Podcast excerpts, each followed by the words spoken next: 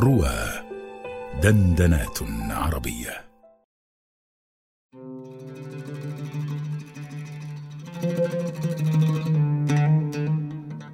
بسم الله الرحمن الرحيم. خطبة الرسالة. الحمد لله رب العالمين والعاقبة للمتقين والصلاة والسلام على نبيه محمد وآله أجمعين. أعلم أن واحدا من الطلبة المتقدمين لازم خدمة الشيخ الإمام زين الدين حجة الإسلام أبي حامد محمد بن محمد الغزالي رحمه الله واشتغل بالتحصيل وقراءة العلم عليه حتى جمع دقائق العلوم واستكمل من فضائل النفس. ثم إنه فكر يوما في حال نفسه وخطر على باله فقال إني قرأت أنواعا من العلوم وصرفت ريعان عمري على تعلمها وجمعها والآن ينبغي أن أعلم أي نوعها ينفعني غدا ويؤانسني في قبري وأيها لا ينفعني حتى أتركه. فقد قال رسول الله صلى الله عليه وسلم اللهم إني أعوذ بك من علم لا ينفع فاستمرت له هذه الفكرة حتى كتب إلى حضرة الشيخ حجة الإسلام محمد الغزالي رحمه الله تعالى استفتاء وسأل عنه مسائل والتمس منه نصيحة ودعاء. وإن كانت مصنفات الشيخ كالإحياء وغيره يشتمل على جوانب مسائلي لكن مقصودي أن يكتب الشيخ حاجتي في ورقات تكون معي مدة حياتي وأعلم بما فيها مدة عمري. إن شاء الله تعالى. فكتب الشيخ هذه الرسالة إليه في جوابه. والله أعلم. بسم الله الرحمن الرحيم. اعلم أيها الولد المحب أطال الله تعالى بقاءك بطاعته وسلك بك سبيل أحبائه أن منشور النصيحة يكتب من معدن الرسالة عليه السلام. إن كان قد بلغك منه نصيحة فأي حاجة لك في نصيحتي. وإن لم يبلغك منه فقل لي ماذا حصلت في هذه السنين الماضية؟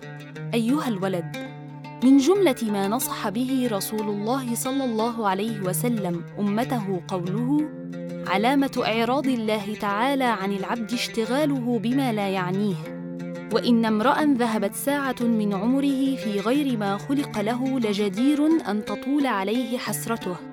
ومن جاوز الأربعين ولم يغلب خيره شره فليتجهز إلى النار. وفي هذه النصيحة كفاية لأهل العلم.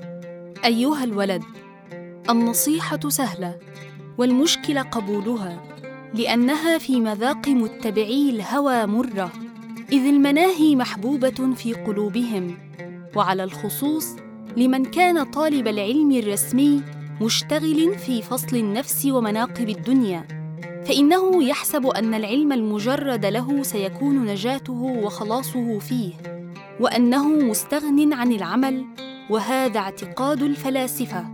سبحان الله العظيم. لا يعلم هذا القدر أنه حين حصل العلم إذا لم يعمل به تكون الحجة عليه مؤكدة كما قال رسول الله صلى الله عليه وسلم أشد الناس عذابا يوم القيامة عالم لا ينفعه الله بعلمه. وروي أن الجنيد رحمه الله رؤي في المنام بعد موته فقيل له ما الخبر يا أبا القاسم؟ قال طاحت تلك العبارات وفنيت تلك الإشارات وما نفعنا إلا ركيعات ركعناها في جوف الليل. أيها الولد لا تكن من الأعمال مفلسا ولا من الأحوال خاليا وتيقن أن العلم المجرد لا يؤخذ باليد. مثاله لو كان على رجل في برية عشرة أسياف هندية مع أسلحة أخرى وكان الرجل شجاعا وأهل حرب فحمل عليه أسد عظيم مهيب. فما ظنك؟ هل تدفع الأسلحة شره عنه بلا استعمالها وضربها؟ فمن المعلوم أنها لا تدفع إلا بالتحريك والضرب. فكذا لو قرأ رجل مائه ألف مسألة علمية وتعلمها ولم يعمل بها لا تفيده إلا بالعمل. ومثله أيضا لو كان لرجل حرارة ومرض صفراوي يكون علاجه بالسكنجبين والكشكاب فلا يحصل البرء إلا باستعمالها. أيها الولد.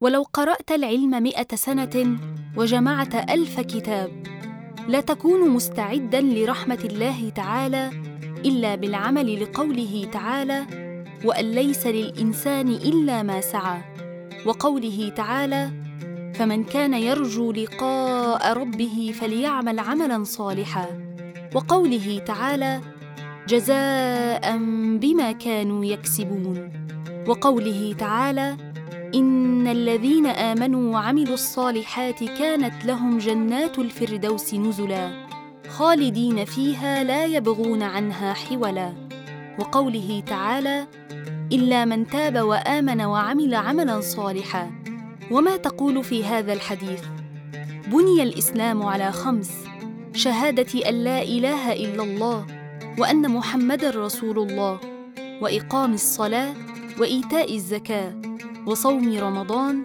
وحج البيت من استطاع إليه سبيلا والإيمان قول باللسان وتصديق بالجنان وعمل بالأركان ودليل الأعمال أكثر من أن يحصى وإن كان العبد يبلغ الجنة بفضل الله تعالى وكرمه لكن بعد أن يستعد بطاعته وعبادته لأن رحمة الله قريب من المحسنين ولو قيل أيضا يبلغ بمجرد الإيمان قلنا نعم لكن متى يبلغ؟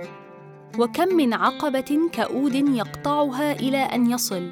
فأول تلك العقبات عقبة الإيمان وأنه هل يسلم من سلب الإيمان أم لا؟ وإذا وصل هل يكون خائنا مفلسا؟ وقال الحسن البصري رحمه الله يقول الله تعالى لعباده يوم القيامة ادخلوا يا عبادي الجنة برحمتي واقتسموها بقدر أعمالكم.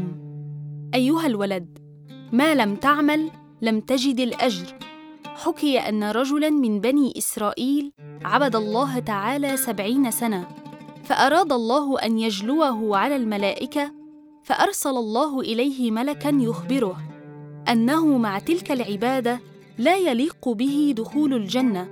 فلما بلغه قال العابد نحن خلقنا للعبادة فينبغي لنا أن نعبده. فلما رجع الملك قال إلهي أنت أعلم بما قال. فقال الله تعالى إذا هو لم يعرض عن عبادتنا فنحن مع الكرم لا نعرض عنه. اشهدوا يا ملائكتي أني قد غفرت له. قال رسول الله صلى الله عليه وسلم حاسبوا أنفسكم قبل أن تحاسبوا. وزنوا أعمالكم قبل أن توزنوا. وقال علي رضي الله عنه من ظن أنه بدون الجهد يصل فهو متمن. ومن ظن أنه ببذل الجهد يصل فهو مستغن. وقال الحسن رحمه الله طلب الجنة بلا عمل ذنب من الذنوب. وقال علامة الحقيقة ترك ملاحظة العمل لا ترك العمل.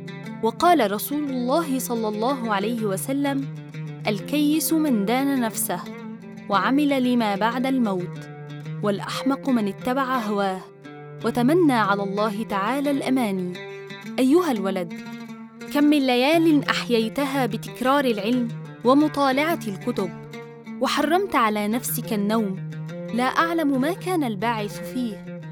إن كانت نيتك نيل عرض الدنيا وجذب حطامها وتحصيل مناصبها والمباهاة على الأقران والأمثال فويل لك ثم ويل لك. وإن كان قصدك فيه إحياء شريعة النبي صلى الله عليه وسلم وتهذيب أخلاقك وكسر النفس الأمارة بالسوء فطوبى لك ثم طوبى لك. ولقد صدق من قال شعرا سهر العيون لغير وجهك ضائع وبكاؤهن لغير فقدك باطل. أيها الولد عش ما شئت فإنك ميت وأحبب من شئت فإنك مفارقه واعمل ما شئت فإنك مجزي به. أيها الولد أي شيء حاصل لك من تحصيل علم الكلام والخلاف والطب والدواوين والأشعار والنجوم والعروض والنحو والتصريف غير تضييع العمر بخلاف ذي الجلال. إني رأيت في إنجيل عيسى عليه السلام قال من ساعة أن يوضع الميت على الجنازة إلى أن يوضع على شفير القبر يسأل الله بعظمته منه أربعين سؤالا. لله أوله. يقول عبدي طهرت منظر الخلق سنين. وما طهرت منظري ساعة.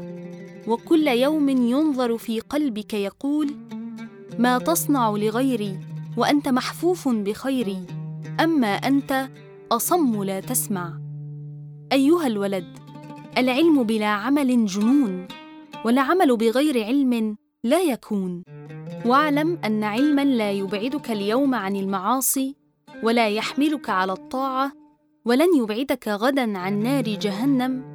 وإذا لم تعمل اليوم ولم تدارك الأيام الماضية تقول غدا يوم القيامة فارجعنا نعمل صالحا. فيقال يا أحمق أنت من هناك تجيء. أيها الولد اجعل الهمة في الروح والهزيمة في النفس والموت في البدن لأن منزلك القبر وأهل المقابر ينتظرونك في كل لحظة متى تصل إليهم؟ إياك إياك أن تصل إليهم بلا زاد. وقال أبو بكر الصديق رضي الله عنه هذه الأجساد قفص الطيور واسطبل الدواب. فتفكر في نفسك من أيهما أنت. إن كنت من الطيور العلوية فحين تسمع طنين طبل ارجعي إلى ربك. تطير صاعدا إلى أن تقعد في أعالي بروج الجنان. كما قال رسول الله صلى الله عليه وسلم اهتز عرش الرحمن لموت سعد بن معاذ. والعياذ بالله إن كنت من الدواب كما قال الله تعالى أولئك كالأنعام بل هم أضل فلا تأمن انتقالك من زاوية الدار إلى هاوية النار. وروي أن الحسن البصري رحمه الله تعالى أعطي شربة ماء بارد فلما أخذ القدح وغشي عليه وسقط من بين يديه فلما أفاق قيل له ما لك يا أبا سعيد؟ قال ذكرت أمنية أهل النار حين يقولون لأهل الجنة أفيضوا علينا من الماء أو مما رزقكم الله. أيها الولد لو كان العلم المجرد كافيا لك ولا تحتاج إلى عمل سواه لكان نداء الله تعالى هل من مستغفر؟ هل من تائب؟ ضائعا بلا فائدة. وروي أن جماعة من الصحابة رضوان الله عليهم أجمعين ذكروا عبد الله بن عمر عند رسول الله صلى الله عليه وسلم فقال نعم الرجل هو لو كان يصلي بالليل وقال عليه الصلاة والسلام لرجل من أصحابه يا فلان لا تكثر النوم بالليل فان كثرة النوم بالليل تدع صاحبه فقيرا يوم القيامة. أيها الولد ومن الليل فتهجد به أمر وبالأسحار هم يستغفرون شكر والمستغفرين بالأسحار ذكر. قال عليه الصلاة والسلام ثلاثة أصوات يحبها الله تعالى صوت الديك وصوت الذي يقرأ القرآن وصوت المستغفرين بالأسحار. قال سفيان الثوري رحمه الله إن الله تبارك وتعالى خلق ريحا بالأسحار تحمل الأذكار والاستغفار إلى الملك الجبار. وقال أيضا إذا كان أول الليل ينادي مناد من تحت العرش ألا ليقم العابدون؟ فيقومون ويصلون ما شاء الله. ثم ينادي مناد في شطر الليل ألا ليقم القانتون فيقومون ويصلون إلى السحر؟ فإذا كان السحر ينادي مناد ألا ليقم المستغفرون؟ فيقومون ويستغفرون. فإذا طلع الفجر ينادي مناد ألا ليقم الغافلون؟ فيقومون من فروشهم كالموتى نشروا من قبورهم. أيها الولد روي في وصايا لقمان الحكيم لابنه أنه قال يا بني لا يكونن الديك أكيس منك. ينادي بالأسحار وأنت نائم. ولقد أحسن من قال شعرا لقد هتفت في جنح ليل حمامة. على فنن وهنا وإني نائم. كذبت وبيت الله لو كنت عاشقا. لما سبقتني بالبكاء الحمائم. وأزعم أني هائم ذو صبابة. لربي فلا أبكي وتبكي البهائم. أيها الولد خلاصة العلم أن الطاعة والعبادة متابعة الشارع في الأوامر والنواهي بالقول والفعل يعني كل ما تقول وتفعل وتترك ويكون باقتداء الشرع. كما لو صمت يوم العيد وأيام التشريق تكون عاصيا. أو صليت في ثوب مغصوب وإن كانت صورة عبادة تأثم. أيها الولد ينبغي لك أن يكون قولك وفعلك موافقا للشرع إذ العلم والعمل بالاقتداء الشرع ضلالة. وينبغي لك ألا تغتر بالشطح وطامات الصوفية لأن سلوك هذا الطريق يكون بالمجاهدة وقطع شهوة النفس وقتل هواها بسيف الرياضة. لا بالطامات والترهات. واعلم أن اللسان المطلق والقلب المطبق المملوء بالغفلة والشهوة علامة الشقاوة. حتى لا تقتل النفس بصدق المجاهدة لن يحيا قلبك بأنوار المعرفة. واعلم أن بعض مسائلك التي سألتني عنها لا يستقيم جوابها بالكتابة والقول. إن لم تبلغ تلك الحالة التي تعرف ما هي وإلا فعلمها من المستحيلات لأنها ذوقية وكل ما يكون ذوقيا لا يستقيم وصفه بالقول كحلاوة الحلو ومرارة المر لا تعرف إلا بالذوق. كما حكي أن عنينا كتب إلى صاحب له أن عرفني لذة المجامعة كيف تكون؟ فكتب له في جوابه يا فلان إني كنت حسبتك عنينا فقط. الآن عرفت أنك عنين وأحمق لأن هذه اللذة ذوقية إن تصل إليها تعرف وإلا لا يستقيم وصفها بالقول والكتابة.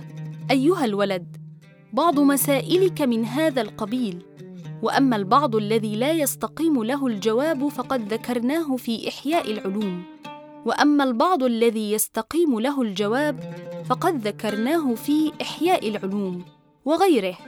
ونذكر ها هنا نبذا منه ونشير إليه فنقول قد وجب على السالك أربعة أمور. أول الأمر اعتقاد صحيح لا يكون فيه بدعة. والثاني توبة نصوح لا يرجع بعدها إلى الزلة. والثالث استرضاء الخصوم حتى لا يبقى لأحد عليك حق. والرابع تحصيل علم الشريعة قدر ما تؤدي به أوامر الله تعالى. ثم من العلوم الآخرة ما يكون به النجاة. حكي أن الشبلي رحمه الله خدم أربعمائة أستاذ وقال قرأت أربعة آلاف حديث ثم اخترت منها حديثا واحدا وعملت به وخليت ما سواه لأني تأملته فوجدت خلاصي ونجاتي فيه وكان علم الأولين والآخرين كله مندرجا فيه فاكتفيت به. وذلك أن رسول الله صلى الله عليه وسلم قال لبعض أصحابه اعمل لدنياك بقدر مقامك فيها واعمل لآخرتك بقدر بقائك فيها واعمل لله بقدر حاجتك إليه واعمل للنار بقدر صبرك عليها. أيها الولد إذا علمت هذا الحديث لا حاجة إلى العلم الكثير وتأمل في حكاية أخرى وذلك أن حاتم الأصم كان من أصحاب شقيق البلخي رحمة الله تعالى عليهما. فسأله يوما قال صاحبتني منذ ثلاثين سنة ما حصلت فيها؟ قال حصلت ثماني فوائد من العلم وهي تكفيني منه لأني أرجو خلاصي ونجاتي فيها. فقال شقيق ما هي؟ قال حاتم الفائدة الأولى إني نظرت إلى الخلق فرأيت لكل منهم محبوبا ومعشوقا يحبه ويعشقه وبعض ذلك المحبوب يصاحبه إلى مرض الموت وبعضه يصاحبه إلى شفير القبر ثم يرجع كله ويتركه فريدا وحيدا ولا يدخل معه في قبره منهم أحد. فتفكرت وقلت أفضل محبوب المرء ما يدخل معه في قبره ويؤانسه فيه. فما وجدته غير الأعمال الصالحة فأخذتها محبوبا لي لتكون لي سراجا في قبري وتؤانسني فيه ولا تتركني فريدا.